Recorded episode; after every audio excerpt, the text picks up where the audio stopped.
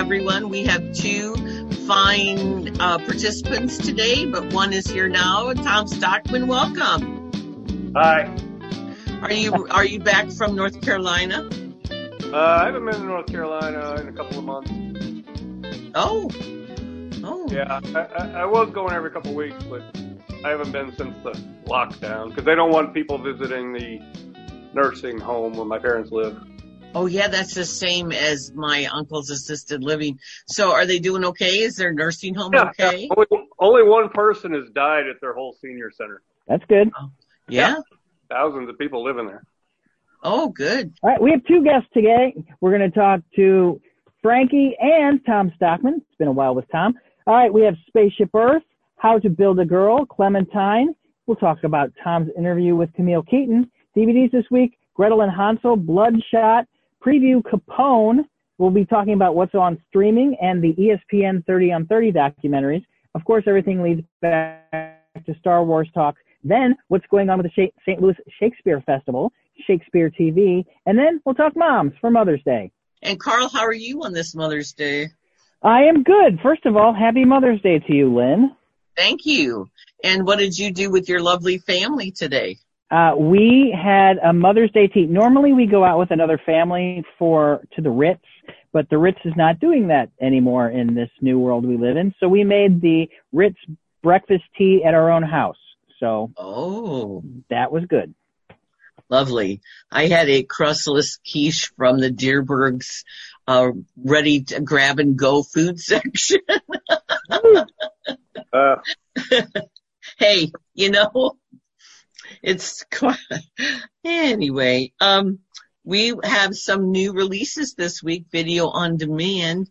And now that it's springtime and drive-ins are opening, some of these movies are available at local drive-ins, but not our Skyview. And I Yeah. don't probably think I Litchfield. what new movies are available at local drive-ins? Well, uh, Um, they opened up, they opened up the, uh, Wretched last week. That was the, uh, the horror film. IFC. So I have I'm, seen I it. think you would, I think you would like the Wretched. It's a horror film and you know, they don't get enough due. That's their I- midnight series. I don't think it's I don't think it's at any drive-ins within an hour of St. Louis. Oh no, no, it's not anywhere close. They only opened it like uh I want to say less than twenty. But yeah, they, like 13. they did open it at drive-ins yeah, it was like get it. 13, 13 drive-ins across the country. I think in warmer climates like California in the South. Well, I the think. sky the Skyline Drive-In in DeSoto is showing Trolls World Tour, which is the closest thing to a new movie showing at a drive-in anywhere. Yes, driving. and Sky Skyview's going to show that next weekend. Yeah, with Dolittle. Yes. Which is pretty, uh, pretty bad double feature. Well, they had a huge line this weekend for their yes. their uh, Goonies and for uh Ferris Bueller and what was the other one? Go Grease and Beetlejuice. Yeah. Yeah, Yeah, well, there's they- only there's only 300 spots total Oh, because they're only using half the spots. Right. Selling out pretty quick. Yeah, that's true. But at least they they've got the, you know, okay to go. Oh yeah. So we'll see. Yeah, And there's Skyview in um, where is that? Litchfield. Litchfield. And it's showing uh, Dazed and Confused tonight, and then next week they've got ET. wow. Yeah, oh. that's Well, about a, peop- it's about the same distance as the Litchfield drive-in from me anyway. right. People still want to get out and that, that the new first fully full run big studio movies aren't coming out till July. If that. That's the schedule. If you go to IMDb, there's a schedule listing all of them and we'll see. Yeah, I believe That's all we can do. We'll see. Just like everything, everything's day to day in our world.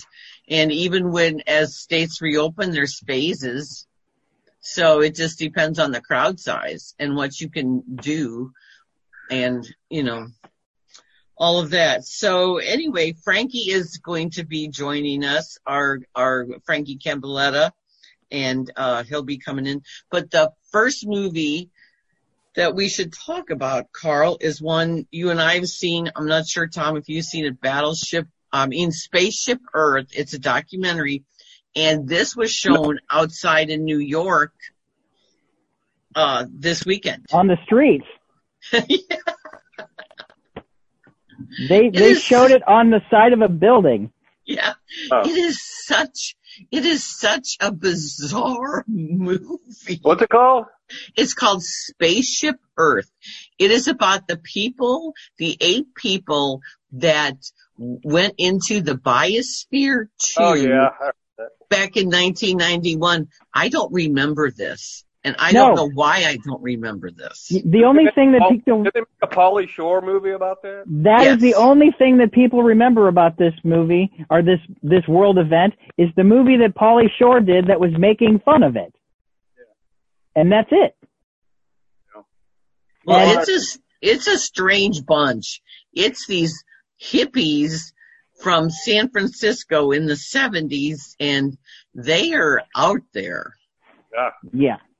No, yeah, and it's also it doesn't even start in the biodome. The first half hour is uh, just setting this all up. And I inadvertently spoke about this 3 weeks ago when I saw the movie for the first time because I didn't know that it was being actually released on a certain day and it is being it's now out and you can see it, but it was uh I saw it several weeks ago and it has stuck with me because I when I see something true to life like this, I try to see what the real story was, and they sanitized this story a lot. I I'd heard stuff that there was infighting and like there was two groups of four.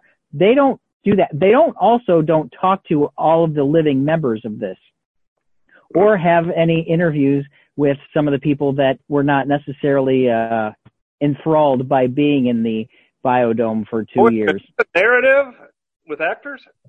Uh, no, it's not. It's not narrative with actors. It is a documentary with talking heads, and they filmed a lot because they were because they were uh, an acting club. They had cameras rolling all the time. They have stuff from the '60s all the way till uh, the late '90s when this thing exploded. They're well documented. I will give them credit. It's not like they recreated anything. It was. Uh, I remember seeing it, and I like seeing uh, uh, the Gary Hart. Not was it Gary Hart? Who who are who's the guy that used to be on Good Morning America and was on the At Home show? Bill It was it was Gary Hart, It but was it was Gary- different. But Oh, it was Gary Hart. the- Okay, it was a different Gary Hart, okay. the blonde dude. I know. Yeah. And they have all these. It's really interesting seeing all the news stories about this from the early 90s because you think that we would remember it. And unfortunately, these guys did a very huge and expensive sociological experiment that has been lost in time. It's only 30 years old. So you think we'd know that all these people did these things. So Yeah. the movie good? Uh, It's, I uh, wanted, un- I wanted more. Yeah, it's unusual.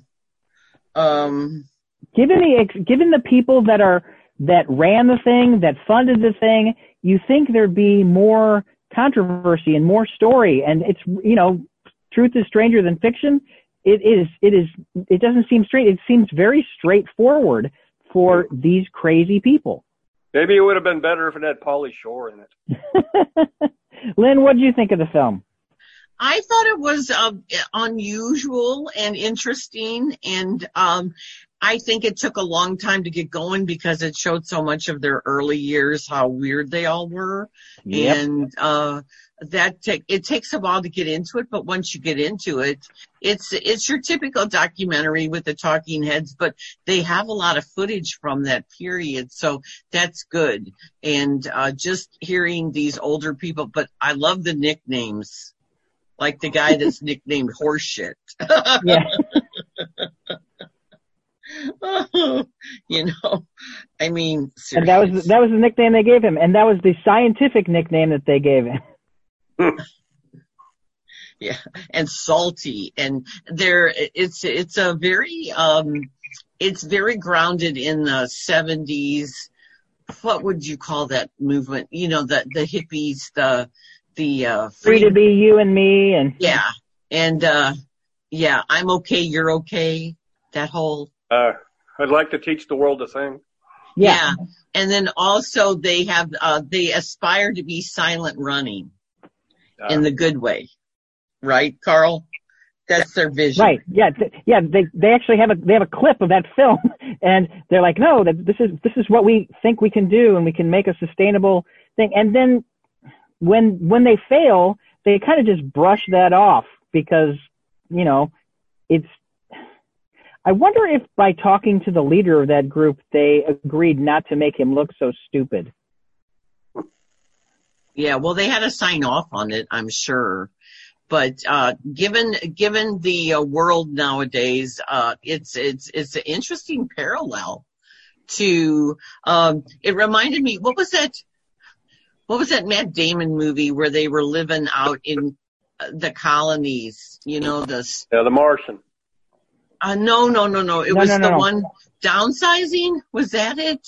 Yeah. That was supposed to be the utopia, yeah. And because everyone got shrunk. right? Yeah, no, but but but the Martian was because the Martian couldn't exist if it wasn't for the spaceship Earth, and everyone thinks it's about uh, Epcot, but it's not about Epcot. It's about it's about the biodome or the biosphere. Biodome was the movie. Biosphere is what they call it. Biosphere two because you know the Earth is Biosphere one. Uh, Yeah, stuff like that. Uh, yeah, no, not really. All right, so Lynn, there was another movie that we saw. Tom, did you see the new Beanie Feldstein film? yes. Beanie Feldstein. The uh, Jonah Hill sister. And I paid six bucks to see that damn movie. You did? You paid? Oh, you paid. I could have probably gotten a link, but I was too lazy to go through my email, so. Well- Yeah, coming off of a good year, she's had a couple of good years. She was in Lady Bird. She had a small part in that, and then last year, uh, breakout in Booksmart, and now she's doing How to Become a Girl, which is based on the book How to Become a Girl, How but to also build a how to build a girl. how to build a girl. How to build a girl. That's right. And it's how to build a woman is the other book. This is the first of three books, and how to build a woman is the is the author's uh, biography. This, how to build a girl is fiction, even though it's based on her life. This is she's a British. Yeah, that's another thing. She's a British writer. She's a British writer, and she's she's very well regarded over there. And if you do a search on her, she's uh, a big deal over in England. And re- I don't know why they got. Go ahead. Yeah, I was just gonna say it reminded me of Bridget Jones's Diary, only of of only a younger version. Well, you've got a, an American actress putting on a British accent and starring in a film, which you don't see very often. It, re- it reminded me of that for that reason as well. But Carl, I didn't mean to interrupt you. What were you No, gonna- no, I'm I'm just saying the problem was is the British accent. At first, it's very jarring, especially knowing Beanie Feldstein and her body of work. Um, for the first 15 minutes, it bothered me. I got used to it eventually, but it's just like she's trying to do it really hard, you know. Yes, I thought, I found. I thought she was pretty consistent, really. I I I, thought- yeah. I thought she got better. She did. I think this movie is going to appeal to girls and young women because You it think? uh, uh because girls are always okay, there's pressure to reinvent yourself, but always uh, girls always want to be somebody they're not when just being themselves is good enough, which we should all applaud, but girls are always trying to do that, you know. They're not content with their own lives. But I can see her life when when she says she lives with four brothers and she thinks that's excessive. The supporting cast is very good, although I will say Paddy Considine and Chris O'Dowd look too much alike to me. Well, I liked Paddy Considine in this film, and I liked all the stuff with the family. It Yes. reminded me of a movie from last year called Fighting with Her Family. Yeah, that's the, the WWE movie with uh, Yeah, Yeah, it's Pew. sort of lower middle class British family, and they all have their own dreams, and they're all not very nice to each other, but they love each other. I thought this was actually a better film than that. What was it called? Booksmart. Booksmart. Yes. Yeah, just because Booksmart was just these these characters so obnoxious and screechy and yelling, and this one, um, I thought I liked it, especially the stuff with the family. The whole thing with her becoming a music journalist was so far fetched, though. Those are That the is- parts- But that's the stuff that's based on reality. Yeah. I doubt what it. actually I, happened. I, I question the reality because it, it's like she writes two pages, she sends it into this highbrow magazine that Emma Thompson, and then the next day she calls her into her office. Like, we're publishing this this month's magazine, and we're going to give you a monthly column, and you know it's this whole wish fulfillment fantasy that just doesn't ring true. The, the family stuff did ring true, and I actually enjoyed it. But I didn't Uh, like her that much. And then she goes and changes herself, so you get this obnoxious um, musical montage with her trying on clothes, which you see in every chick flick. And then when she finally puts her clothes, she's wearing this stupid black top hat and Yeah. this, and these tails. She looked like Tiny Tim. I kept expecting her to sing uh, "Tiptoe Through the Tulips" or something. She just looked awful. Well, that red wig doesn't do her any favors. No, but then there was this whole this whole precious stuff where she has all her heroes, pictures of her heroes on the wall.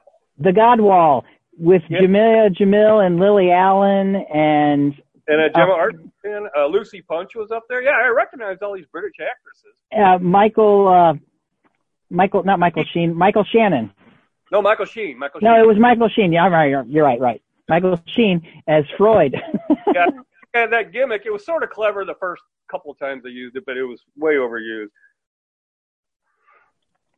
it was uh it, it's it's a weird and it's not one that you could show your kids like booksmart uh, you could show your high schooler this and you could watch it with them because the sexual stuff was Yeah, played for laughs this the sec i wouldn't sh- i would not watch this with my teenage daughter it was uh too uh she she gets very sexual very quickly and i would be about a- it's a five minute segment where she's Yeah. like a montage of her sexual activity. And Jim Batts said in his review at, at my site, We Are Movie Geeks, that that scene just seems totally out of place. It's sort of mean spirited, and it, yeah, it definitely gives the movie its R rating. Yeah, except it's it's not her naked, it's the other people naked. And so and so yes, this is a movie for girls. Yeah, the uh the guys in it are pretty jerky. yeah. There there aren't a, besides her well I was going to say besides her dad, but really her dad's a doofus also. So the men in this movie are not and then the uh the music star, he uh, But the dad was just immature. He was just like a big kid. I, I sort of found him sort of endearing. Well, yeah, I liked his character, but none of the men in this movie are responsible or adult. Frankie, Hey, Frankie! Hey, we had quite the we, uh, we had quite the journey to get him in here. It wasn't letting him in. Then I sent him the new link, and it's yeah. You We've had some we hear technical difficulties today. Okay. I just wanted to make Frankie, sure. did did you see uh did you see How to Build a Girl? No, I didn't.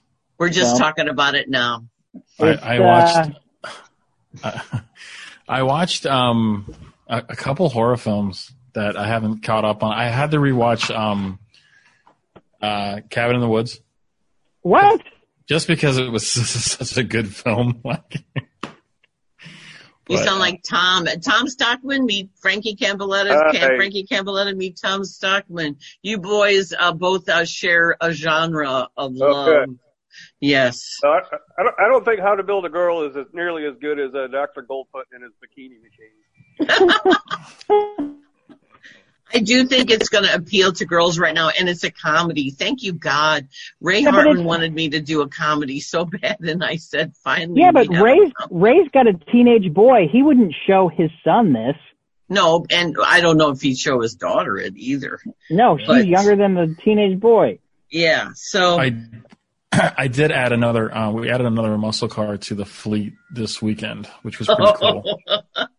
so Yeah. we're we're talking male uh, male testosterone things. What's Yeah. the other movie? I haven't had time to watch Clementine, and I'm going to get in trouble. They show that at Sliff. I interviewed that um, the the director.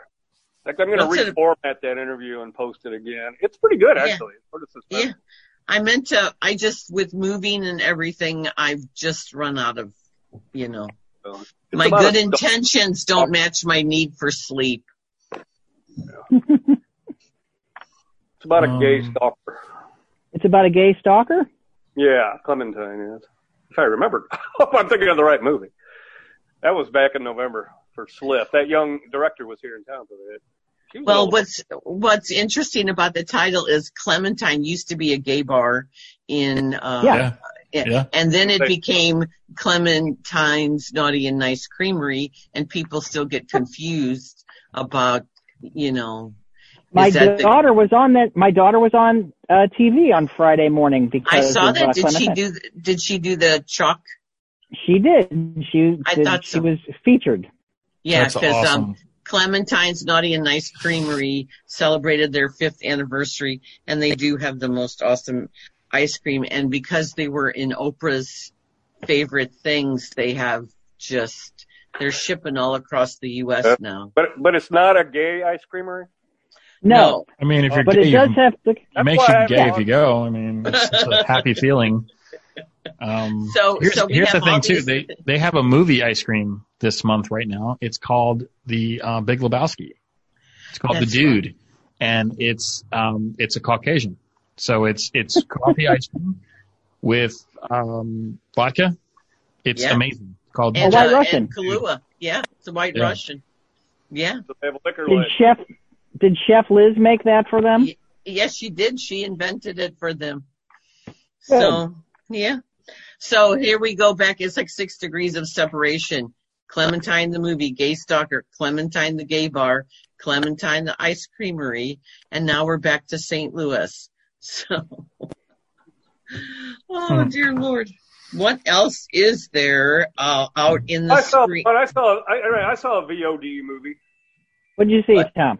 Well, I got I, this Wednesday. I'm interviewing um, Camille Keaton, who starred in "I Spit on Your Grave" in 1978, one of my favorite movies of all time. And then last year she starred in "I Spit on Your Grave: Deja Vu." So she only seems to star in these movies where there's some woman who gets beaten or assaulted Right. or raped, or whatever, and then she gets revenge because she's starring in this new movie. Because I got to interview her the day after tomorrow. Um, Gonna plug in, guys. Hold on. Cry, Cry for the Bad Man. Cry for the Bad Man. Oh yeah, That sounds like a. I don't know who the hell came up with that title. It's a terrible title, and it's really a terrible movie. But it's just, it's just Camille Keaton, who's now 73. Although I, I said she does look fantastic. Um, she's, it's a, a home invasion movie. So there's these three guys trying to break into her house, for, and the whole thing lasts like 68 minutes. And it's just her, and she. I don't think she's. I don't think there's a single shot of her where she's not pointing a gun somewhere. Good. It's a real piece of crap, but I, I still kind of like. There's something sort of compelling about watching Camille Keaton just get revenge and shoot men and shoot men in the crotch and cut their arms off and all kinds of stuff like that. So uh, it's it's pretty horribly made, but um, it you, you certainly wouldn't get bored with it. Again, it's called Cry for the Bad Man, and watch for my interview with Camille Keaton. Uh, probably at the end of the week at WeAreMovieGeeks.com. The legend. Did you talk about her grandfather at all? No, she is not related to uh, Buster Keaton. It says Wikipedia says it's her grandfather, I know. That's something she started saying real earlier in her career. And now if you so bring it's it, a lie. she'll just kind of blow it off and change the subject. So that, yeah, Really? made that up. I'll ask her again, but I've asked her. I've asked her point blank, and she'll just kind of look away and say, "Oh yeah, there was some relation, I think," and then she'll change the subject. Nice. That's funny. He's not related to Buster Keaton But Or you know what? Buck- or Diane Keaton. But and she okay. Now hold on. She was married to Sidney Luft, though. Is that true? Sid Luft, who was about 35 years older than her. This was after Judy Garland was married to Sid Luft. I am going to ask her about that because I want. I'm, I'm curious if she saw the Judy Garland movie last year where Sid Luft was a character. Right. and not portrayed not portrayed as as nice as he could have been. Uh, he wasn't. I didn't think he was portrayed particularly poorly in the film. I mean, no, right. Matter of No. fact, Judy was the one that was crazy in the movie. It, he felt sorry for her in the whole film. right, yeah. right. Yeah, he he's the one that took care of the kids. But I haven't been watching too many London. Movies. I mean, I watch. I have. I don't have great um, connectivity over here at this apartment, so I, I spend a lot of time loading movies when I'm trying to watch them. So I just pretty much watch my discs over and over. But I have thousands of discs. Yes, I can see that. You do. You would make a nice background if you were on uh, TV right now because everybody has their bookcases or their. Oh but yeah. uh, yeah, Stephen King had some bizarre thing on behind him when uh, he was interviewed by Colbert the other night. It wasn't. He was the only one that I haven't seen with bookcases. Which Huh. is, Stephen King doesn't have bookcases. That sounds weird. well, where he was shooting his his uh, thing from. Uh, the uh, DVD releases. What's so interesting I find about the new DVD releases is they are the movies that we were just seeing right before the pandemic hit. Mm. And and, and Tom, I want to. Did you get to see Gretel and Hansel? Because I. No. Uh, pay for VOD yet? it, it, It's it came out be last week. Released. It's going to be uh, well. It was released May fifth on DVD. Oh, that means I can. I can download. I don't even know where to get DVDs. All the red boxes are closed. Are, are Right. Well, Really? you can you can download them online. Redbox you Yeah. can uh, download online. oh yeah, I, I, yeah. It's just I like I like having physical media. I think Family Video is still open. No, I know the one in Maplewood closed. And I Television. don't. I, I don't know about the one uh, on Gravelway, but I know Oh, the the one one in Maplewood closed. over here by me, but I don't know if it's open now because of the pandemic. But it was open Right. a month or two. It was open last week when I drove by. Was it? Huh. We'll have to do a service or something. Uh, did you see the Lodge, Tom? Yeah, I saw that at the High Point. Yeah, we reviewed that last time I was on your show, actually. Yeah. Isn't it? This is so funny because these were the movies that we were people seeing. The new video release, Bloodshot, Ordinary Love, The Lodge, Gretel and Hansel, I Still Believe, which was that Christian movie that I Mhm. decided not to go to. and then the Jesus Rolls, the Big Lebowski, speaking of, of the And dude. it all comes in full circle. I know, speaking of the dude, the Jesus what happened to our other uh, our other There's, attendee? there's the, Frank, there's Frankie's there. Are you are you plugged in again, Frankie? Yeah, I think I'm good. I just need to charge the my computer was dying. Now, Uh, Frankie, um, Yeah. did so- you see did you see Gretel and Hansel? Yes. And Is that, that's out this week. It's an interesting film. I'm about 45 minutes through it. Um, and then I had to run and do an errand. So I'm going to watch the rest of it. It was so compelling that you're like, you know what? I can come back and watch the rest of it. well, it's a, it's an old, it's an old Nazi tale. I mean, the whole Hansel and Gretel tale is, um, Nazi propaganda against Jewish people. So it's hard for me to watch it just because, you know, it's somebody's, anti-Semitic. It, it's supposed to be. I don't. It really. I didn't see any of the undertones there. They were really making it more about the fairy tale, but it has a very interesting origin and something that I don't typically like. My first job out of college was with the Miami Holocaust Museum, and I did their marketing and stuff. So I learned a lot about, you know, having to work with survivors. At that time, we we had a lot of survivors. A lot- and it was the A lot more. Yeah. Yeah. So well, you learn a uh, lot. So I the got into Hunters though. I got really into Hunters. Watched Hunters. Well, Yeah. the director of Gretel and Hansel is uh, Oz Perkins, whose father is Anthony Perkins, and whose mother Berry Berenson was killed in one of the planes on in nine on nine eleven. Really? Did not know Yeah. Oh, that's interesting. Yeah, I met I met Tony Perkins in 1989. Uh huh. So yeah, he married who eh, like nobody thought he married Berry Berenson, and they had two children, Oz and somebody else. So so his son is a filmmaker, and I guess uh this. Imagine that. yeah, Hansel and Gretel, and yeah, I haven't seen the or Gretel and Hansel. Hansel. You're now you're doing the Warner Brothers cartoons. Hansel and Gretel. How much does it cost to download? Um, You can rent it for five ninety nine, or is Yeah. it? No, I yeah, think we well, bought it. s- some of the some of the rentals now are four ninety nine. I noticed. And why is Trolls twenty bucks? Because can- you you're, Because because it- it's new. It's got brand Justin new. Timberlake. But Birds of Prey next week is coming out on DVD and it's going to be five ninety nine. I saw Birds of Prey. I loved it. So did Carl. Best actress. Best I love- actress, Margot I- Robbie. I love Margot Robbie. God, Did you did you see it, um, Tom? Uh, yes, but I'm not gonna. Um, my my best friend, my best friend is a is a better looking Margot Robbie, but she could she could play that role too. I think I only like it because I like her. Well, uh, now our our buddy Max does not care for some of the things that they changed from the uh, comic books. Oh like yeah, the I mean, the uh, the uh, the police woman character played by uh, Rosie Perez is is uh, they made they made her a lesbian, but they changed a whole bunch of things about her. And the little kid is a major character in DC Comics, but who's not a kid. She's more of an, a teenager, almost adult, and he was not happy about what they did with her character. hmm, no. I mean the best Well, you have adaptation of a comic book from a from a girl standpoint, from a woman superhero, if you will. I loved Tank Girl way back in the day. Yay!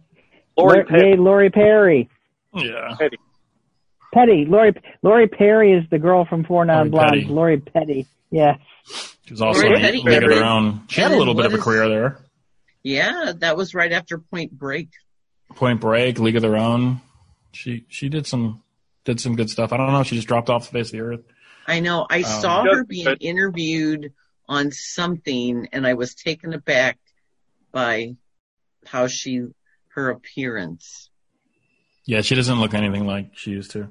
No, Neither does uh, Renee Zellweger. I watched that film. Did you guys? What the hell was that called? It was a it was a Judy? paranormal film. Oh. It was it was really bad. Yeah, Well, played. th- th- which one? Pre face work. Yeah, no, it. I think it happened already. I didn't even recognize her. No, her her face is that Terrifying. whatever she had done that she denies. It's clearly obvious. It's terrifying. But she kept pursing her lips as Judy Garland, and it drove me absolutely crazy. And so we won't get into that. But on the new DVDs, did anybody see Bloodshot? I Oh, saw the it. one with Vin Diesel. Yeah. Wait, wasn't that just like out three weeks ago? Yeah. No, That- yeah. no, the the time we did the podcast, the first time in right. March. It had just come out. That's what that's what I was telling Carl. Yeah. All these movies that are out on DVD this week are the ones that were in the theaters that just when the pandemic was hitting and we were talking about them. Um that is a movie where they reanimate a soldier and that's Vin Diesel and I heard it was terrible but because people so wanted fresh content they made it to streaming video on demand like right away. yeah, that Wasn't was that the one of the first ones? that was the last movie they showed us. That was the last uh, critic screening. they had. And Right. they were- And, it was at the AMC Chesterfield. Were you guys there? no, I was not. I had a hockey game. I guarantee that's one movie theater that will not be reopening. Is the AMC Chesterfield. Although it's a great theater. I Yeah. like that theater. And the quality of the sound and, and audio is in the picture are amazing. I just it's just that mall, right? there's nobody there. That's I go to all my movies there because I get there ten minutes after the movie starts and there's never anybody there. well, Um, and- did you? But it's not going to reopen. Well, I thought somebody bought that property, I don't know. but who knows? The world every day. We don't know what the world's going to be like in a month, in two months, in three months. None of us know. Next week, we don't know what that's going to be like.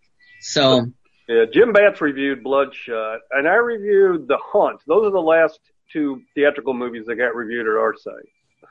Uh, well, I uh, reviewed Ordinary Love, and that's the one with Liam Neeson and Leslie Mann as the couple going through her breast cancer, and it's a very fine movie. And I talked about it that last um, the the mid March one, Frankie, that you were on, and so I think that's worth watching for the acting and the humanity of it. I still Mhm. haven't seen the Jesus Rolls. I don't know what's preventing me from Oh. going for it because maybe it's because of all the bad reviews about it. Yeah, it's gotten terrible reviews. Uh, I watched um, I watched Legend, which was an older five year old film, but it was Tom Hardy. Um, yes, with the brothers. Oh. Kray Yeah. Brothers. Yeah, they played that at Sliff. Well, you know, his new movie is coming out on uh, May 12th, so that's Capone. Tuesday, and it's Capone, and it's 10 years after Capone's in prison, and his mind is going. But also in the movie is Kyle MacLachlan, and um, who else is in it? Oh, Uh, okay. Dylan is Linda it? Cardellini. Linda Cardellini. Oh, from from Freaks and Geeks, ER, and Dead to Me. And Green Book. and Oh Scooby Doo. yeah, I love Cardinelli. She's so beautiful. Yeah, so that's going to be interesting. So I guess it's going to be available streaming, or is it on a service? Cardinelli is hilarious in that one show with uh, Christina Applegate. She's really Dead to funny. Me. Dead, Dead to Me is and, a funny show. and season I hear two it's- just dropped. Yeah, and she's she's actually in because you guys know I'm you know I'm doing a paranormal film, so I'm watching every paranormal film there is right now.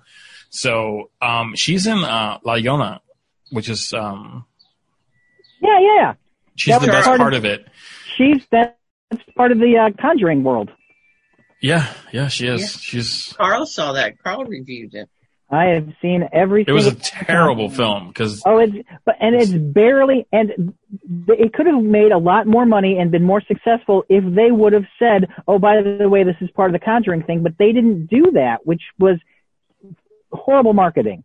it's hard to get Patrick Wilson um, to be in every film too. I know that with Annabelle's Homecoming, I believe they shot the beginning of that film with the Nun. Um, so they were doing these segments of these different films, and they were piecing it together in the universe. And then the lawsuit befell the the Warren family, Ed and Right. Lorraine Warren, and so it, it became this huge battle. And then Lorraine ended up dying last year, which was Right. tragic for the paranormal community. Um, I actually got to interview her before she died about a year ago, which was really cool. Um, she's she's real deal. Like, Doesn't she have a St. Louis connection also? Um, Did they help I- with The Exorcist? Did they help with the? They did. With- They did not get involved with the 1949 Exorcist, but their link was Martin Malachi. So Martin Malachi spoke on behalf of the 1949 exorcism. He also didn't have anything involved, but they were on the same panel when that happened. There's a Oh, film okay. called Hostage to the Devil. It's a documentary. It's phenomenal, and it, it's all about Martin Mar- Martin Malachi's last last days as a as an exorcist priest, where he's you know defeated by a demon. But it's a really really cool documentary. If you buy into that buy into that world, uh, growing up Oh, Catholic. I totally do. I totally do. And um, the fact that when they tore down Saint that wing of Saint Alexian Brothers and the wrecking ball stopped yeah, Yeah, that I- room and would not crush that room. Okay, I mean, you yeah, can't make and this stuff up. you have St. Francis Xavier, right? Which that one floor is condemned and no one's allowed Yeah. to live on it. Like, there's a lot to that story. We did a three part podcast on the 1949 exorcism. I've been wanting to do a documentary on it just because I believe Ronald Hunkeler was faking it.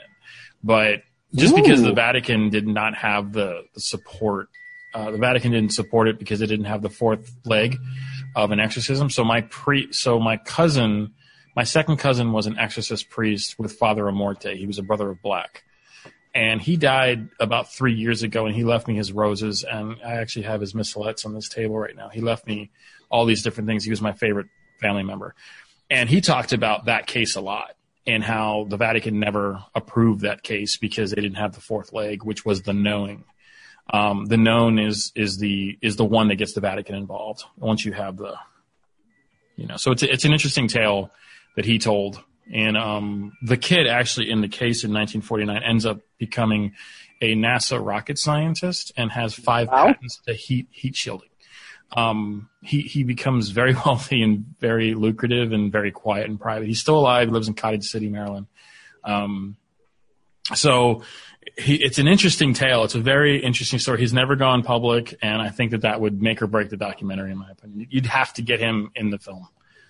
Well, Um, maybe because he's got to be, you know, um, He's eighty older. Yeah, I was going to say maybe he'd want to have it on on record, which would be totally awesome to get. They had a lecture a couple years ago with St. Louis U about it, and it filled. It was a nighttime lecture, to, open to the public, and it was overflowing crowd. There is so much interest in that case that I, I would think that you making a documentary would be just fabulous. That would Yeah, be it'd awesome. It'd be cool. We're we're actually in the process of tearing apart the Lemp documentary now, so that's pretty cool. Right. And so Um, once you get that done, you can go on to the, I always just call it the exorcist case. Did you Well, read we're, Rebecca, we're did you read we're gonna Rebecca- probably yeah. book on the Lemp Mansion? Uh, What'd you say, Tom? You cut Uh, out. I asked if he Frankie read Rebecca Rebecca Pittman's book on the haunted Lemp Mansion. Yeah, I tried to get through the grammar. The grammar's pretty bad. um, but Well, she's it's a friend. It's an interesting tale. I mean, she has a lot of bad, bogus photos too. Her research was lacking in a lot of areas. There's a Um, photo of me in that book. Is there really? Yes, there is. Well, are you a then Lemp, are you a true. Lemp family member? uh, no, but she bar- I, I wrote about Vincent Price spending the night in the Lemp Mansion, and she reprinted that in her book. Um, He was quite the. f- He, you were friends. oh yeah, he Um, was, they all went to school together. But His she, his his daughter Victoria actually wants to do a. We talked to her last year. She's really jovial, really cool. She lives out in New Mexico. yeah, I I know was thinking- story very well. Yeah, I was thinking about doing a horror festival for her father. Um, Well, we did that about nine years ago. yeah, that's what she was telling me, and she wants to like do a, a yearly one. But with everything now, it's just like everything's up in the air. Yeah. Who knows what, if you can't have more than 50 people anywhere. I'd Like love to read that article though, Tom. If you could send that to me, that'd be great. Sure. Tom, Yes, are you uh, are you are you moving around the house in your Charles Bronson shirt? Uh, yes, I am because I spilled something on my keyboard. Too bad people can't see, uh, the, the visual of Tom in his Bronson shirt. Um, My Frankie, favorite you movie- weren't my here, favorite you movie of weren't here time. when, um, Tom did wait, the wait, hold- bicentennial. Hold on. What your favorite movie of all time is Death Wish or Once upon a time in the West. Oh, that's my my time. favorite all time too. I hosted the screening of that at the Sliff last year. Oh God, it's phenomenal. Here, wait a minute. Let me show you this poster I got in the other room. I Tom's listen, house I is listen like to the, a museum. I listen to the soundtrack from Ennio Morricone like daily. Oh hell yeah! oh, is that the Italian? Uh, that is Italian. It's like Yeah. uh, forty. It's like forty by sixty. Right, and that's what I loved about Once Upon a Time in Hollywood. I, I loved the reference when he was doing the Italian cowboy movies and stuff. Um, but that movie is like There's me and my Bronson mom's. reference in there. You got to look for it. What? There's a Bronson reference in there too. You got to look for it in Once Upon a Time in Hollywood. One of the posters says star has Charles Bronson in the credits. One of the phony posters. That's awesome. He was he was just the man's man, and growing up, like you know, around the guys that I did, you know, they're all cars and bikes guys. So him, Steve McQueen was like, you know, Charles Bronson, Clint Eastwood, like it was, you Burt know. Reynolds, don't forget him. Burt Who? Reynolds. Oh yeah, I met him in San Francisco two years ago. Oh yeah. Wow. He was, yeah. Well, not because I had a meeting with him. I ran into him at a um a very popular restaurant in San Francisco called Sweet Maple, and he actually held the door for me. Very chivalrous, Mister. He had this huge beard, and I I guess he was doing that Santa Claus movie, or maybe he's just I don't know. Maybe he just grows it like that. But um, I looked at him and I said, "I'm I'm not going to ask for an autograph, and I know this sounds cheesy, but I love you since I was a kid. You're my favorite actor of all time. You're the biggest badass on screen." He looked at me and he says, "I really appreciate that," and that was the end of the conversation. Um, That's nice. and That's he nice. is he is the biggest badass on screen. He's the most believable badass ever. What uh, what color was his beard at the time? Was it still were there still flakes of uh, brown in it, or was it all white? No, it was it was it was gray and brown. It wasn't like white at all. What was the last movie of his? The Last Star? I still have to see that. Is it The Last Star? I know they're redoing Big Trouble in Little China. Um, He was talking about Burt Reynolds. Yes. Yeah. And, uh, I, I love Kurt Russell too. Kurt Russell's one of my favorites. oh, is that what you said? Burnt Reynolds? Yeah, yeah, yeah. Burnt Reynolds. Corvette Man. Um, the Bandit, 1977. Yeah. So the, um, Can't afford that one. We got No. no. So the um the t- the t- television viewership is up like eighty percent or That- something like that. It's like insane right now. So uh, let's talk about some things on TV. On Netflix is the Michelle Obama documentary Becoming, and it is so good to watch. If just put politics aside, it's just inspiring the way she talks to the young girls on her book tour and her book tour is just just it's just motivational and inspiring and it's just a pleasant documentary to watch about good in the world but also it does tackle some unpleasant topics and i recommend it highly for uh, anyone who's a documentary fan and uh, has anybody watched the new musical drama series from Damien Chazelle that's on Netflix? It's called The Eddie. Now there's there's he didn't create it. He just directed it. It it it's it's not. He's a hired gun on that, and he's getting a lot more credit than Oh, not not more than he deserves, but more than he he didn't he he's a hired gun. He's not. It's not his project. oh, okay. Well, the media that I read was really concentrating on, you Yes, know, if you if you because like La La. Land, yeah, you like La La Land, and you're Wait a minute. like What's this. the, name of this, what's the name of the show? It's called Eddie. The Eddie, and it's Andre Holland in Paris. He runs a jazz club. Is that correct? And his Yeah. his teenage daughter or his grown daughter comes into his life, and it's it's music and drama and uh It's it's written by Jack Thorne. He's the one that created it. He's uh he uh was on he wrote for Shameless and Skins and um Goes, so he also wrote the stage play uh Harry Potter and the Cursed Child. So Ah. that's his claim to fame. oh Oh. okay okay well, well it's getting great reviews. I have not dug in yet. Solar Opposites on Hulu is a new animated series uh, with aliens, and it's getting great reviews. And you guys are big animation fans. Well, it's it's from the guys who it's uh Dan Roll uh, the guy who created uh Rick and Morty. Rick and, Mor- Rick and Morty. it- That's why it looks like Rick and Morty. It, it's it's Rick and Morty without the uh, sadness because Rick and Morty is actually very depressing. None of the none of the characters have really exciting lives, and they all there's a whole bunch. I, what's the word I'm looking for?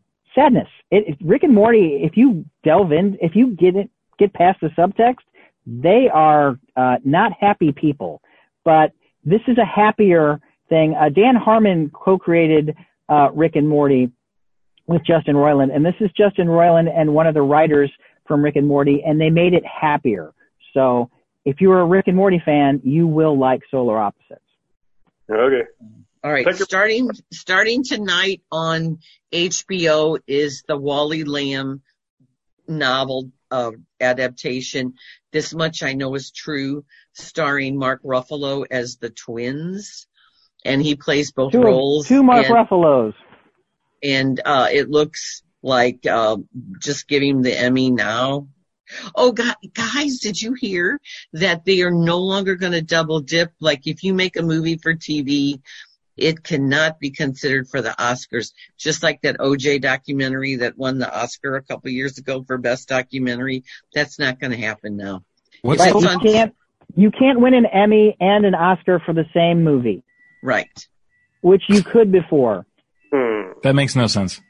Well, it, it shouldn't have. It shouldn't have been. They had this loophole a long time, and they finally, once the Oscars said, "Hey, we're not gonna, we're gonna let streaming go," the Emmys finally said, "Hey, let's close this loophole since since the Oscars have given us this open door.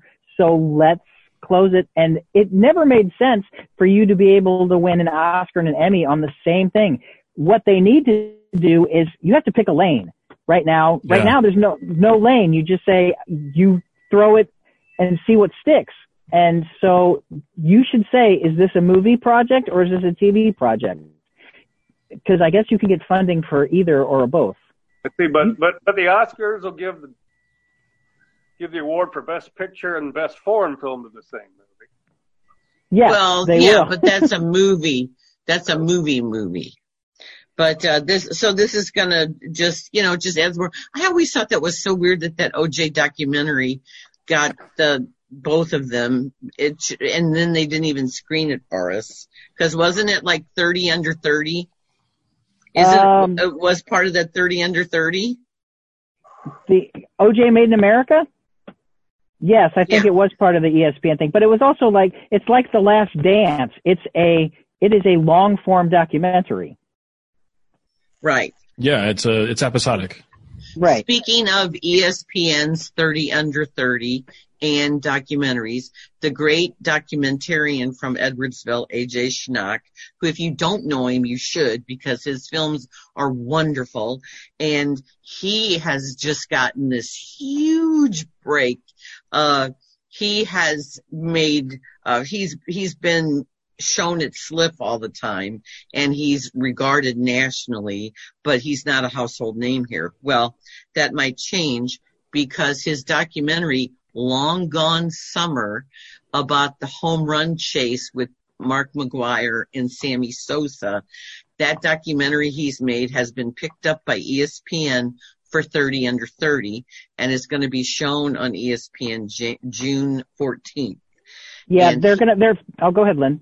Yeah, because he's There- he's yeah he, was he was to show his movie at the Tribeca Film Festival, but now with ESPN coming calling, uh, he's going that route. But it's because of the documentary, the Michael Jackson documentary.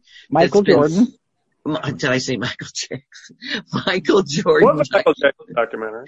Oh, Michael Jordan documentary on ESPN Same. that's been shown on Sundays. So now they have they have um, rushed these 30 under 30 docs to show right after the Michael Jordan series So- concludes. So this week will be parts uh, seven and eight, and then next week will be nine and ten, and that'll be it. And then they're going to do, I believe, either one or two weeks of Lance Armstrong documentary. Yeah, it's two parts. Yeah, it's two parts. With, with Lance in it. And so it's going to be the whole shebang with Lance Armstrong. And then there's another one, then the McGwire Sosa thing.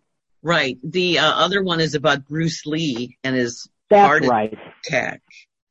Or Yes. whatever, or whatever he had aneurysm, or whatever he had that made him. go No, he the had an allergic reaction to a painkiller that he wasn't prescribed for to cause his brain to swell in his sleep. That's how he died. Okay, that's it. Yeah, that's that's the documentary. And then this long gone summer, AJ has obviously been working on this for a long time.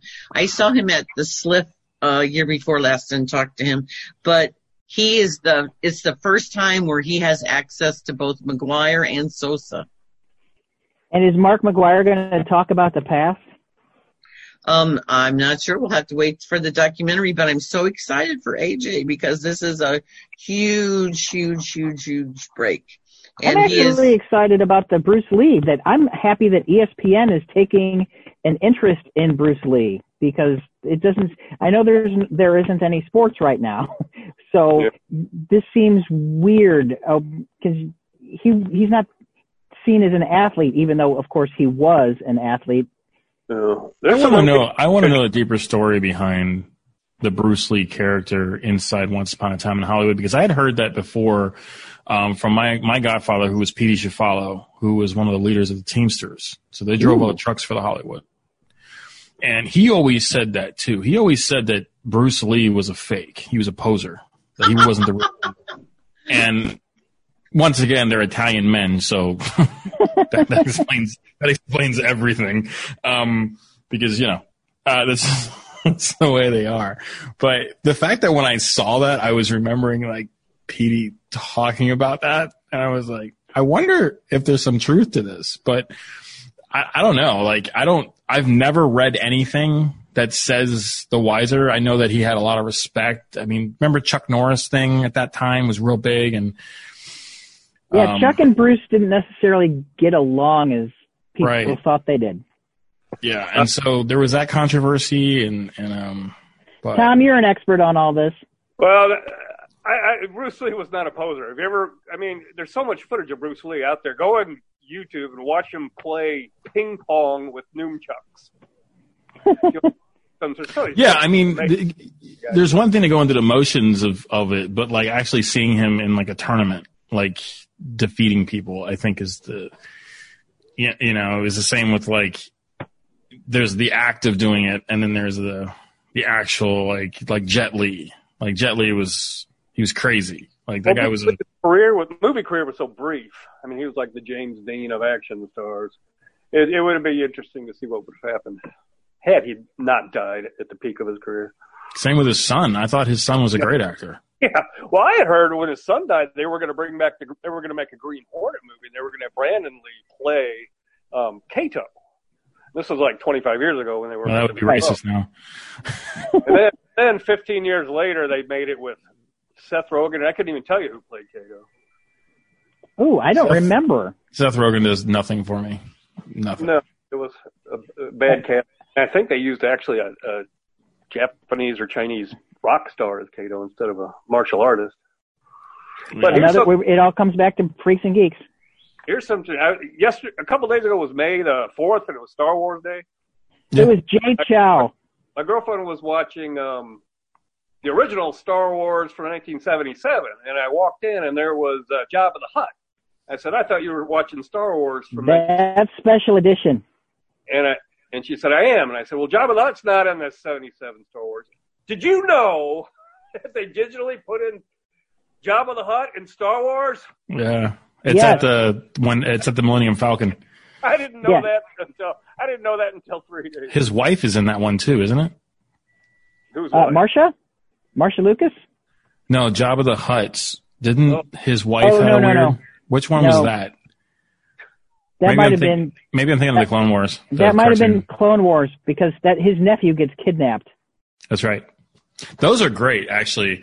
Um, Love 'em. My daughter, my daughter got into the Clone Wars, and they're actually the storyline's better than the films. Is, is Lynn still Well, there? uh, Carl, Carl um, has news about the Mandalorian. Do you want to share? Yeah. Well, they're going to bring Boba Fett back into the Mandalorian. You know, there's a scene in the Mandalorian where uh, a character dies, and then you see this this mysterious figure, and you don't say you don't know who he's going to be, and they're saying that they're saying that that's Boba Fett because Boba Fett, according to all the legends, Boba Fett did not die in the Sarlacc pit. He gets out.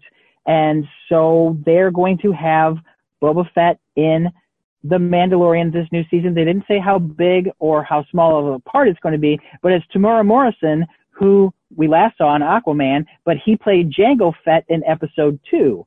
So Ah. it's all coming full circle. But this is going to confuse a lot of people that didn't read any of the Star Wars legend stuff that think Boba Fett died in, in Return of the Jedi. Yeah, It's- my I don't, That's a that's a great conversation. I mean, just Star Wars in general is a great conversation because I'm not a I'm not a huge fan of the writing at all. I I, You I'm just not. I, I love the character. I love. Don't get me wrong. George's best movie is American Graffiti. Um, hands down. I think that's where my love of cars started. And and uh, what uh, Harrison Ford is in the '55 Chevy in that film. It's Yeah. just oh god. Um, that was be able- on. That was on again a while ago on one of the on one of the premium channels, and I watched it, and I hadn't seen it in like So, 20 years. Oh I, my w- god! I went to that diner when I was in San Francisco when I met Kurt Russell. That same trip, I was because I was working for Richard Petty at the time. I was working on NASCAR um, for like a year, and I was out there at the uh, the um, Sonoma. It used to be the old Winston Cup. It's an off road trail, okay. and while I was there, I was just looking up stuff like movies, right? Because I was, in, you know, I'm going to do this. So I did Winchester House, which was amazing. Movie was terrible, um, but did that, and then I'm like, oh my god, my dad's like, you're you're in California. You're like literally 40 minutes from the diner where George Lucas filmed American Graffiti. I'm like, no way. He's like, no, you're right there, man. Um, it's a, a Spanish name. God, that's all I remember. And I got my dad a T-shirt. I remember that. And so I drove there, and I forget it was 20. It was like two o'clock in the morning. I'm eating meatloaf on the on the diner, and there's all this paraphernalia all over the walls, man. All those scene shots and the old cameras, and it's such a cool place to to be there. And I actually have a really cool pic of me drinking a shake outside of it. Um, unfortunately, I'm in a rental car, but but uh, it was really it was really cool. I so George Lucas for me, like he's he's done some. I don't know. I've I've heard mixed reviews. I mean, did you ever see Carrie Fisher stand up right before she died? She did it maybe Yes. two years. Yeah. Yes. He talked a little bit about how terrible of a person he was on set. Um, and so I don't know if he was a great director or not, but there's something about the character development is where he really like he was part of the Fab Five, right? So he's, he's Martin Scorsese, George Lucas, Frank Cap, not Frank Capra, um, Francis Ford Coppola. Francis Ford Coppola, um, and Steven Spielberg. They're all good friends. And so he's part of that really interesting group of people that would use these actors that it's just this really crazy history of American graffiti and then what happens after that. Um, but then at the same time, when you look at his character development for Star Wars, that's the thing I love about it. Like they continue to make the baddest ass characters ever like the Crimson Guards, like everything is so cool about the character development, whether they're stealing from the Nazi regime or whatever like that. But there is just this, there, there's an order to the film that, that makes them, and I don't necessarily think it's the story that drives people to watch Star Wars. I think it's really the, it's the visual, but the, the content is just, mm, wow. Well, as, jo- as You have one Harrison thing to do. Ford, You got to do one thing. It's going to take us three movies. as Harrison Ford said, George, you might be able to write it, but we can't say it because the dialogue is very clunky. yeah. Yeah, Really? yeah. Well, he was very, the casting on that was remarkable. Yep. And I always, uh, uh, I found several years ago, cause YouTube is just a treasure trove. There is a, uh, screen test for Kurt Russell as Luke Skywalker and William Katt as Han Solo.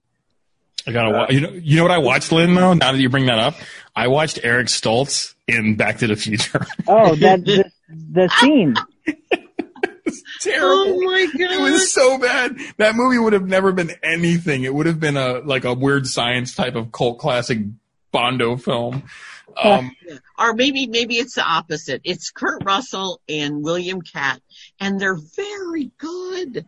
They're very good because I could totally they were see the Kurt Russell. it guys back then. You know, back well, Kurt was a child actor, and that was when William Katt was the greatest American hero. No, that wasn't until 83 or Okay. 82. So this would have been like six years before that. Okay, so this would have been maybe when he was Pippin on Broadway. I could I Would've could see right both those guys playing it. Yeah, they Yeah. could. yeah, so it's It- uh, it's Frankie, very it's Frankie, it's Mel's Diner or Mel's Drive-In. Yeah, Mel's driving. Mel's Drive-In. Yep. yeah, it's We're gonna- very we're gonna talk interesting. about, we're gonna talk about Shakespeare. Yes, we yeah, are. Yeah, we're we're gonna we're gonna get to that, but before I do, I want I want Carl to tell us about the blues documentary History Made, the director's cut, because History you know, made. They, they were showing that on the YouTube, but now Channel Five is showing it. I guess because there is no sports. So what's this episode for? Are you in it? Uh, no, but I, w- I- if you read STL today or got the actual physical St. Louis Post Dispatch on Thursday, I was the front page of the sports section because there is no sports right now, and they wanted to talk about my history with the Blues because it was the one year anniversary of the Pat Maroon goal versus Dallas in uh, game seven of round two. So they got it from my perspective because I blew the horn and there's a huge article on STL today and the front page of the sports section uh, in the Post Dispatch from last Thursday. Look it up. Ben Okay, Hochman did a great job. It says uh, Carl play Gloria with exclamation point. Doesn't uh, your wife posted it? And I thought it was from last year. And I thought, wait a minute, I didn't see this. This No, why didn't I see this? It's the one year anniversary of us winning round two. So Oh, hopefully they they'll talk to me. yeah. They showed that Pat Mar- yeah, they showed that Pat Maroon goal all Over day over. long on Thursday, all day long because that was the only thing. There is no sports. They're going to be showing South Korean baseball on ESPN. but they're showing it live, so it's at one o'clock in the morning. So it's great. But the Blues have put together a documentary. It's called. Um, there, there's, there are several. There are there since we're in the digital age of media, everything is documented. So they're releasing as much as they can for the anniversary of the Blues winning the cup. So uh, it's been on YouTube, and it's the director's cut, meaning it's uh, mostly mostly censored and uncensored. There are different versions of the thing, and the thing on Channel Five is going to be totally censored. The YouTube one, a lot of dropouts. This one, I think there's going to be um, it's going to be as clean as can be because a lot of cursing going on because they were excited and they were um, overserved. Oh yeah, I would I would say that about the overserved. Uh, the uh, the the chance for the networks to package as many people as possible to still have fresh content. Tonight on NBC at six o'clock, they're starting with every comedian that they could get their hands on, and they're doing something to raise money for uh, a charity related to the COVID pandemic.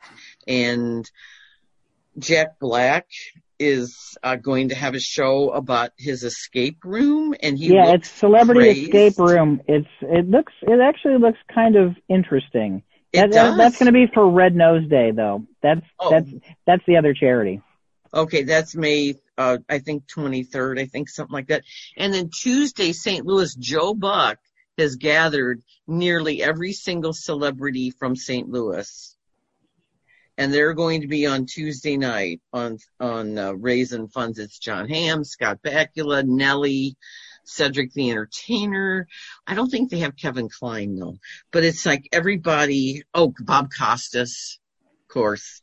And so it's all who knows Joe Buck and uh they're doing something. So these are these local celebrity type things that they're trying to get attention for and uh getting some fresh content. Speaking of fresh content, the St. Louis Shakespeare Festival or actually their proper name is Shakespeare Festival St. Louis. They are obviously not right now getting ready to have their Shakespeare in the Park, much ado about nothing at the art, at the art museum backyard. Shakespeare Glen. Yeah, Shakespeare Glen. And so what they're doing is they're having very interesting content on their Facebook page, Facebook Live. I thought I was doing Taming of the Shrew last uh, Wednesday night. and I watched that uh, Mary Pickford Douglas Fairbanks adaptation, which was the first Shakespeare ever put on uh, film, and it was Oh, no. also his first talkie. First Shakespeare ever put on film was uh, Richard III in 1911. Wow. And that's what Okay, see, well, that's what you see during Nice. the opening. That's what you see during the opening credits of Theater of Blood with Vincent Price. Okay, Really? so then, so then I watched this. It was Douglas Fairbanks' first talkie, but it was her second, and it's only an hour long. But they have an issue; they can't show the movie. The St. Louis Film Festival is connected to this, so they're showing a movie every Wednesday night, or they thought they were going to show a movie every Wednesday night and have guest commentary, which was what I was supposed to do. But now what they're doing is they have a panel of experts talking about a movie, like instead of Taming of the Shrew last Wednesday was The Lion King and Cliff Froehlich, the head I of, thought the Lion King was King Lear. no, it's Hamlet. Hamlet. It's Hamlet. So, They did. so Cliff Froehlich, who is the uh, director of Cinema um, St. St. Louis. Louis Film Festival, uh, Cinema St. Louis, he gathers a, a, a panel. So Tom Stockman, our guest today, is going to be on the panel for this coming Wednesday. They're going to show Theater of Blood. Yes. So tell us about that movie, uh, Tom, and also why, what Shakespeare is that connected to? Well, it's connected to uh, eight or nine Shakespeare's because it's it's sort of the, the same premise as Doctor Phibes, where he's getting revenge. And Doctor Phibes, he got revenge on these surgeons that let his wife die on the operating table. In this Theater of Blood, which was made the next year, he plays this very thin-skinned actor named Edward Lionheart who's expecting to win this Theater Critics Circle Award, and they don't give it to him. So he jumps out the window and kills himself, but he's not really dead. And then he gets revenge on these nine film critics using deaths from Shakespeare plays. Oh, and this is Vincent Price. It was Um, made '73. It was Vincent Price's very favorite film, and it and for one one reason it is because Vincent Price never played Shakespeare, and and and and, and finally when he did this role, he gets to do eight Shakespeare characters. So this was a big this was a big thrill for him. And he never did Shakespeare in the Park or anything like that. I remember when this film came out, he was interviewed and somebody said, "How come you never did Shakespeare?" And he said, "I would have loved to, but I couldn't afford. I couldn't afford it. He couldn't. You know, he, he said I have two alimonies, and he was addicted to collecting artwork, and he, would have rather done you know a half a dozen Hollywood squares and a you know the Brady Bunch, and he's paying gigs, and then then have to take you know a couple of months off to do Shakespeare in the Park. Um, it's really fantastic movie though. Um, Diana Rigg is in it, and then all these British actors like uh, Robert Morley and Ian Hendry and all these guys you've seen play the critics. So it's really a fun movie. It's a very dark comedy. It's also pretty gruesome. Uh, what uh, time? What time is that on Wednesday? Well, I think it's eight o'clock, and it'll be on the that St. Louis Shakespeare Festival. what, St. Shakespeare Festival St. Louis. That'll be on their Facebook page, and it'll be on Cinema St. Louis's Facebook page, and uh, it'll be I you know eventually it'll be on mine. I'll put it up on mine. Um, yeah, Because it'll go to YouTube, right? It'll go to YouTube. The Oh, discussion. maybe well. I hope it does. yeah. Yeah, last week they did Lion King. That's right, you said that. And uh, Michael Long, who teaches animation over at Webster U, was one of the experts on that. I haven't watched that yet, but you can you can even watch those now over on those two uh, Facebook pages. And then Yeah, you're well- what uh, West Side Story? I'm doing West Side Story. They haven't given me a date yet, but it's coming up. But little did they know, I'm ready to go with that one. so, so because that's my all-time favorite musical. So um, it'll be fun. We'll see. But yeah, I guess there's all sorts of rules now with people showing things online. It's they're trying to do as much as possible with content virtually Yeah. as they Well, can. Right. Yeah, you gotta you gotta still pay the rights. They're still doing the French, the French International French Film Festival, Cinema St. Louis is, but only. I was originally tapped to be introduced one of those movies as well, but they can only do three of them now, either three or four, for licensing reasons. And and I and the one that I'm introducing, they can do. So I'll, I'll be introducing one of those, you know, online uh, sometime in July. Yeah, there's it's going to be um it's it's going to be interesting to see what happens this summer because uh we're just all waiting to see how the film the St. Louis Filmmaker Showcase is going to go and I suspect that the June 5th trivia night's already moved to August or September. Oh yeah. There's no way we're going to gather up in that No. Centene ballroom. They may just. I bet they just skip it this year. That'd be, that'd be my best guess. yeah. I could be wrong though. They're, they're, you know, they're trying to raise funds. Or do it virtually. It's July, right? Uh, the, the filmmaker showcase is July 10th through 12th and 17th through 19th, those two weekends. They might have to do it virtually. Oh, they're yeah I, I entered one of my films in that. I'm I'm I'm looking forward. I, I was looking forward to it. I don't know. I mean, well, everybody's reopening. I mean, I just talked to a couple of my friends in town, and their hair salon owners. They're opening. Um, so I don't know. Maybe maybe it's just like I think we talked last time. It, it, the movie theater and is such a different element. Total animal. Total different animal. Um, with this pandemic. Yeah. Yeah. Well, Marcus, before, before everything was shut down, Marcus had this seating arrangement where they were going to only seat people every couple seats because of what was going on. And then, you know, everything was shut down. Once, once it got to no more than a hundred, no more than 50, no more than 10, then once it got under 50, then everybody shut down. And Yeah. then now if it's, if it's still 10 people, you can't open these places. Now restaurants when they start reopening, maybe that's when the theaters will figure something out. Uh, I think theaters are going to be a lagging indicator of opening. I think they're going to be one of the last things to open. I really worry about the Hi-Pointe because that's my favorite theater in town. But they, that's such a huge house, though. They you could have social distancing at the Hi-Pointe because it's such a huge house. Now people aren't going to be able to sit where they want, but I think Hi-Pointe the Hi-Pointe will be okay. Now the back lot that I don't think could even open. I don't. I think all the theaters are going to have to open at the same time. Studios aren't going to send digital prints to certain theaters and not others.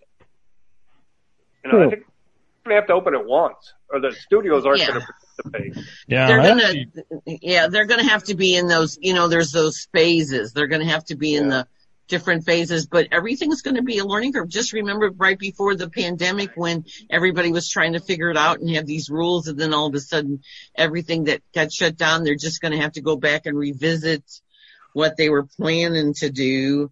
And, uh, I do think the group gatherings are gonna be, see, live theater is totally screwed, totally screwed because actors have to, actors have to be close, actors have to be close to each other on stage.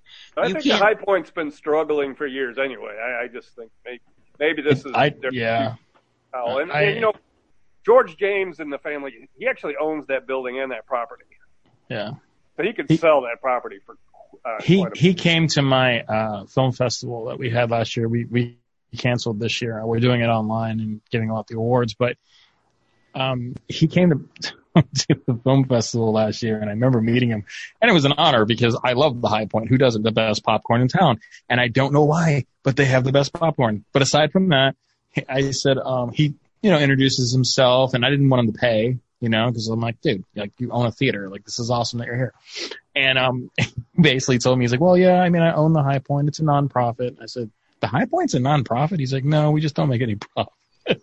Oh, that's funny. Such, it was so dry and so perfect. It's like my type of humor. Um, but yeah, I mean, I hope. I mean, the moolah, the moolah in itself. You know, talking to Harmon a couple months ago because you know he's agreed to do the premiere of of, of Lemp's Last Ride at the Chase, and um, hearing that moolah news was so disheartening to so many of my friends. I mean, that was an epic, iconic place that really started beverages, alcoholic beverages inside movie theaters. He really, really was intuitive, and it's just, it's terrible news. It is. It's going to be just a whole new world, and we're just going to have to be t- waiting and seeing. And here we are, mid uh, May, and a year ago I was in New York uh, for Mother's Day, and I was seeing To Kill a Mockingbird with Jeff Daniel um, at the Shubert. So, yeah, we were packed in there like sardines. I went to the I went to the Moolah last week. You did. Stuff up, yeah, and they were moving everything out, and all those couches they tossed them. What? What? Yeah, yeah Those were tossed great couches. Yeah, but they were pretty nasty in the sunlight. Oh well, yeah. I. You know what? Yeah. You're right. Oh. That's going to the burn barn, Carl. He's like, uh, "You want one of these couches?" There's a fire sale going on. It's We're talking. Oh. But there Oh. was a room Well, in the back, and it had V- VH tapes. That's why I went over there, and there must have been 1,200 VHS H tapes in this room, and I grabbed you grabbed them. hipster, you. Yeah, I grabbed about 100. Well, a lot of more stuff that's out of print. Ooh. Really? I just threw away about uh, 300 of Tim's. No, yeah. Yeah, but I don't think these were ones that he would buy Uh-huh. at that um Yeah. that high point. What what is what's on Hampton? The Record Exchange Yeah. Yeah. like 50 cents, and you can't you can't try to give them to anybody. Nobody will Oh, yeah. take them. Most 99% of VHS tapes are worthless, but there are Right. some that have some value. You got to really know what you're digging through. Yeah. Well, I kept uh, the Star Wars and the uh Empire Strikes Back VHS. I have I the kept- flubber one. It's green. and I kept a I kept a couple for um for um just sentimental value, but yeah, it was it was like why am I lugging these around? Uh speaking of being a mom, I want you all to end we'll end today by I want you all to tell me how your mother influenced your film watching. I'll, I'll start. my okay, so we had I'm a I'm a child of the 80s. Well, yeah, because I was born in 1970, and so I had a my grandmother gave me this book of lists, and I was trying to watch all these movies, and I would watch some of them with my mother, but she would always fast forward over the sex parts. but we had we had one of these but she would hit stop and hit fast forward, but she didn't want to lose any story. So then she would hit play again and then hit rewind. And so we'd get right back to the same sex part that I was supposed to be skipping. So I just, all she did was stop the movie, make us pause for a second, and then I would see the exact same, the one second nudity. Uh, I remember, uh, the movie The Eye of the Needle. She's like, oh my gosh, you can't see this. And we saw everything anyway. So I appreciate I appreciate what she was trying to do, but all she did was just highlight the sex parts. So thanks for that. I think you actually watched more of it. exactly. That was uh, Kate Nelligan who was topless in Eye of the Needle, by the way. Eye of the Needle. It was a it was a spy thriller based right. on a book, and she's like, "Oh, this will be fine." Nope, nope. There's the one naked sex scene in the bed. All right, Tom, your turn. Oh, my turn. We're talking about my mom. Gosh, you know the weird thing about my mom. I was born in '61. My mom had retinal detachment right when I was a baby, and she was completely blind until I was about 11. So really, I'd have to give all my movie going credit to my dad. Can't think of any way to really credit my mom. I do remember after she got her sight back, my dad drove me to the Fox Theater. This was about 1972 and because they were showing Godzilla's Revenge. This is before the Fox closed. This is when the Fox was still a grindhouse, right? Or urban theater, I should say. And uh, and my mom didn't want me to go in the Fox theater by myself at age ten to see Godzilla work Revenge during the middle of the day. So she took me in there. That's the first time I ever remember going to a movie with my mom. My dad. You remember it. I remember it all throughout the 70s. Any movie that starred Burt Reynolds, Clint Eastwood or Charles Bronson. My dad, you know, Friday night after dinner, he would throw me and my brother in, in the in the backseat of the car, and he would we would see every single movie starring one of those three actors. My mom, not so much. Well, she's a sweet gal, and she was always very she indulged me, but uh, she didn't really affect my movie taste very much. Not like my dad. Frankie, what do you have, sir? Um. So yeah, my mom is like everything. Like she still she still buys me stuff. Um for Christmas a couple years ago, she got me a book called Frame by Frame. It's every frame in an Alfred Hitchcock movie. Um, oh, wow. It's incredible. Cool. it's, it's incredible. It's a cinematographer's dream, but she, she was a person that, um, would understand film. I think today we would consider her a kind of a filmo head or a video, videophile or, because she she understands film, she understands the actors, and she knew all the gossip between the acting. So when we watch these black and white films, I I can't remember any color filmed like you know Technicolor films when I was a kid. All we watched was like Hitchcock and Twilight Zone and um and then she was black a big white. fan of she was a big fan of Columbo too. So that's when the color age came in and Star Trek and she was just a film head. But she's the funniest person in the world. She hates going to the movies. Um, which is just very strange, but she she really gets behind a lot of the films. Um, she she would be this person, and she still is. Uh, you know, I'm trying to talk to her today because it's Mother's Day, and, and Happy Mother's Day, Lynn, by the way. Um, Thank you. Almost forgot to say that. Uh, so she she definitely was the reason why I think that I a lot of my filmmaking lends its hand to um, Hitchcock and, and Orson Welles and the, Frank Capra. I mean, she was. My mom told me at one point, like, um, and, and this has been said a couple times, and I swear to God, my mom said it first, but she told me, she goes, if you really want to evoke emotion, watch a Frank Capra film on mute. and cause he used to do silent films, she told me. And so mm-hmm. that's how he got the emotion out of people. And if you watch A Wonderful Life, if you watch one of his films and you put it on mute, you can just see James Stewart and just the acting is just kind of pulling through. So so we we try to have those emotional roller coasters, and, and I think Frank Capra was I think one of her favorites. Um, Hitchcock as well, and then getting into Orson and stuff like that. Who she keeps thinking I look like Orson Welles now in his later years, but um, not that big. no, I'm not. I'm not, not like Russell. Crowe in uh, the True History of the Kelly Gang. Oh God, no. But um, but yeah, and I, and I have this other tidbit. It's a really small story, but I think I should mention this because you know I'm on the airwaves here. But uh, my my grandmother, um, Louise Cam- Campbelletta or Louise Spino, was my mom's dad. Was my uh, my dad's mom, and she died very young. She died at 39 years old from ovarian cancer. But my dad's favorite memory when because he she was- he was 18, 19 years old when she died. But I always ask him, "What's your favorite memory of your mom, of grandma?" or mom mom as we say in Italians. He said she took me to see West Side Story and I never forgot it. And it's just still his favorite movie because of that memory. So I just thought that would be kind of a cool thing to say, you know, on Mother's Day. So yeah. That you know, be- the, the love story where everyone dies. Basically. Yes, the Romeo and Juliet of its day. Well, my mother was Yeah. born in 1930, so she was the era of uh, when everybody went to the movies to escape the Depression, and also uh, World War II, all the rah rah movies. She loved when I was growing up. Uh, Saturday night, because my parents divorced when I was seven, so mom worked, and Saturday nights was a big deal in the 60s, you could have soda like on Saturday night. You know, Mm. that was like a thing. And, uh, we would, uh, Gunsmoke was on the last TV show of the night and then we would regroup, like the little kids would go to bed and we'd regroup and we would watch these old black and white movies with my mom. And I always remember that that's how I got introduced to all the classics. And she loved William Holden. That was her favorite.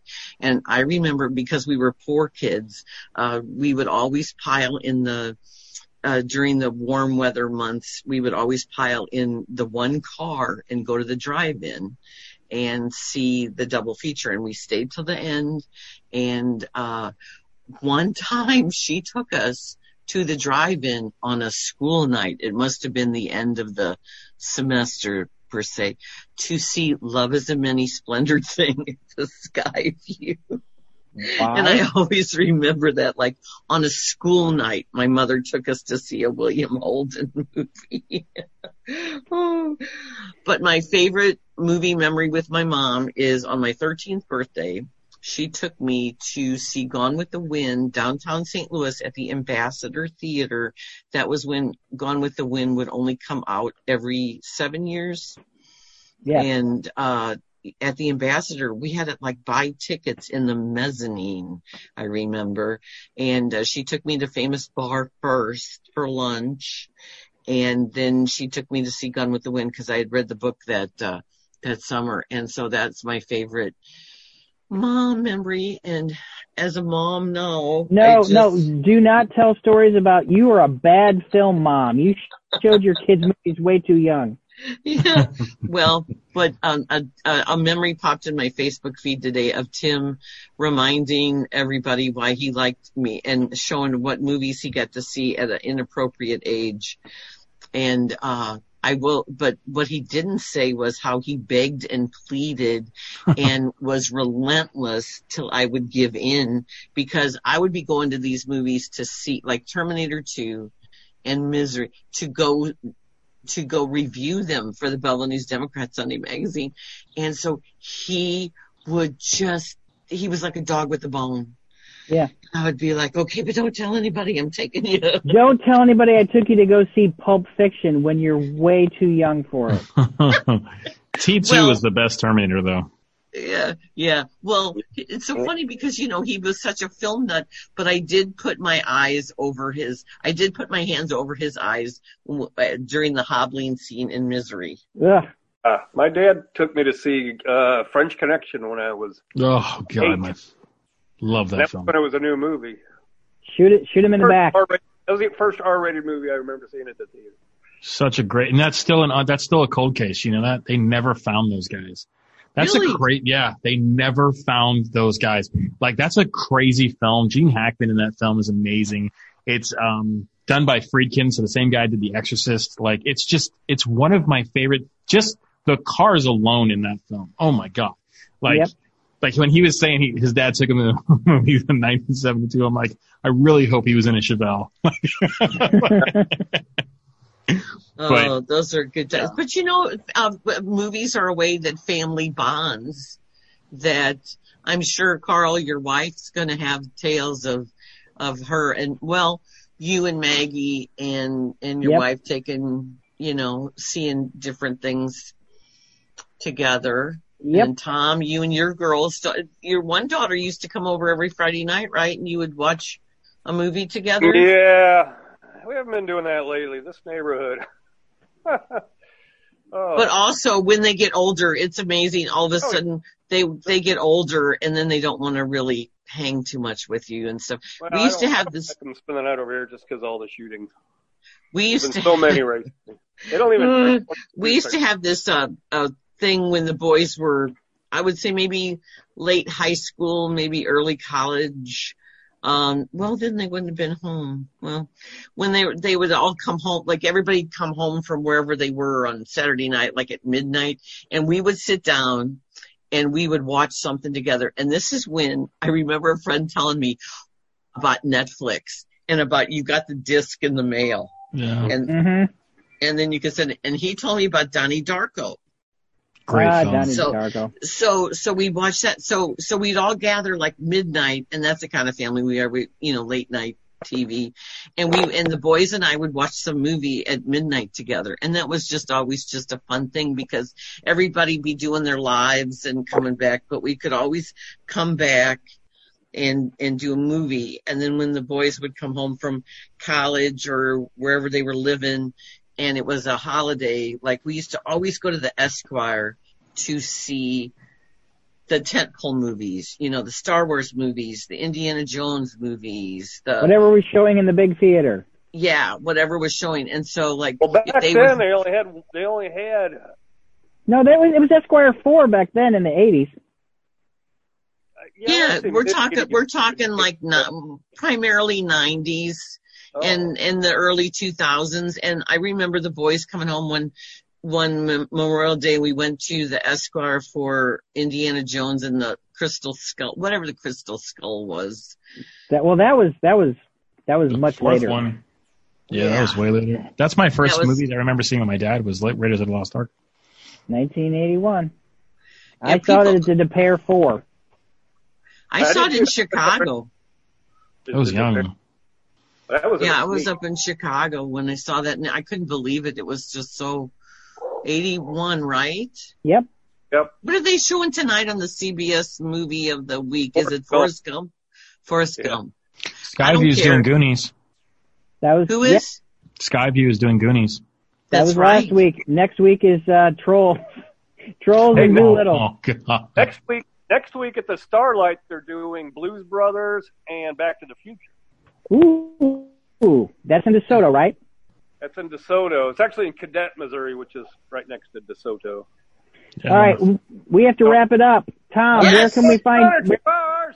Let's do a three-hour podcast. Tom? Where can we, where can we find your website, sir? we are movie geeks. We are movie geeks.com. Frankie, where can we find you? You can find me at uh, Freeway Frankie on Instagram, and that's Frankie with an I, no E, and shiftfilms.net. Subscribe. And you can find me at underscore Carl the intern on Instagram and Twitter. And yes, I did post something this week. I posted the article about me. All right, Lynn, where can we find you?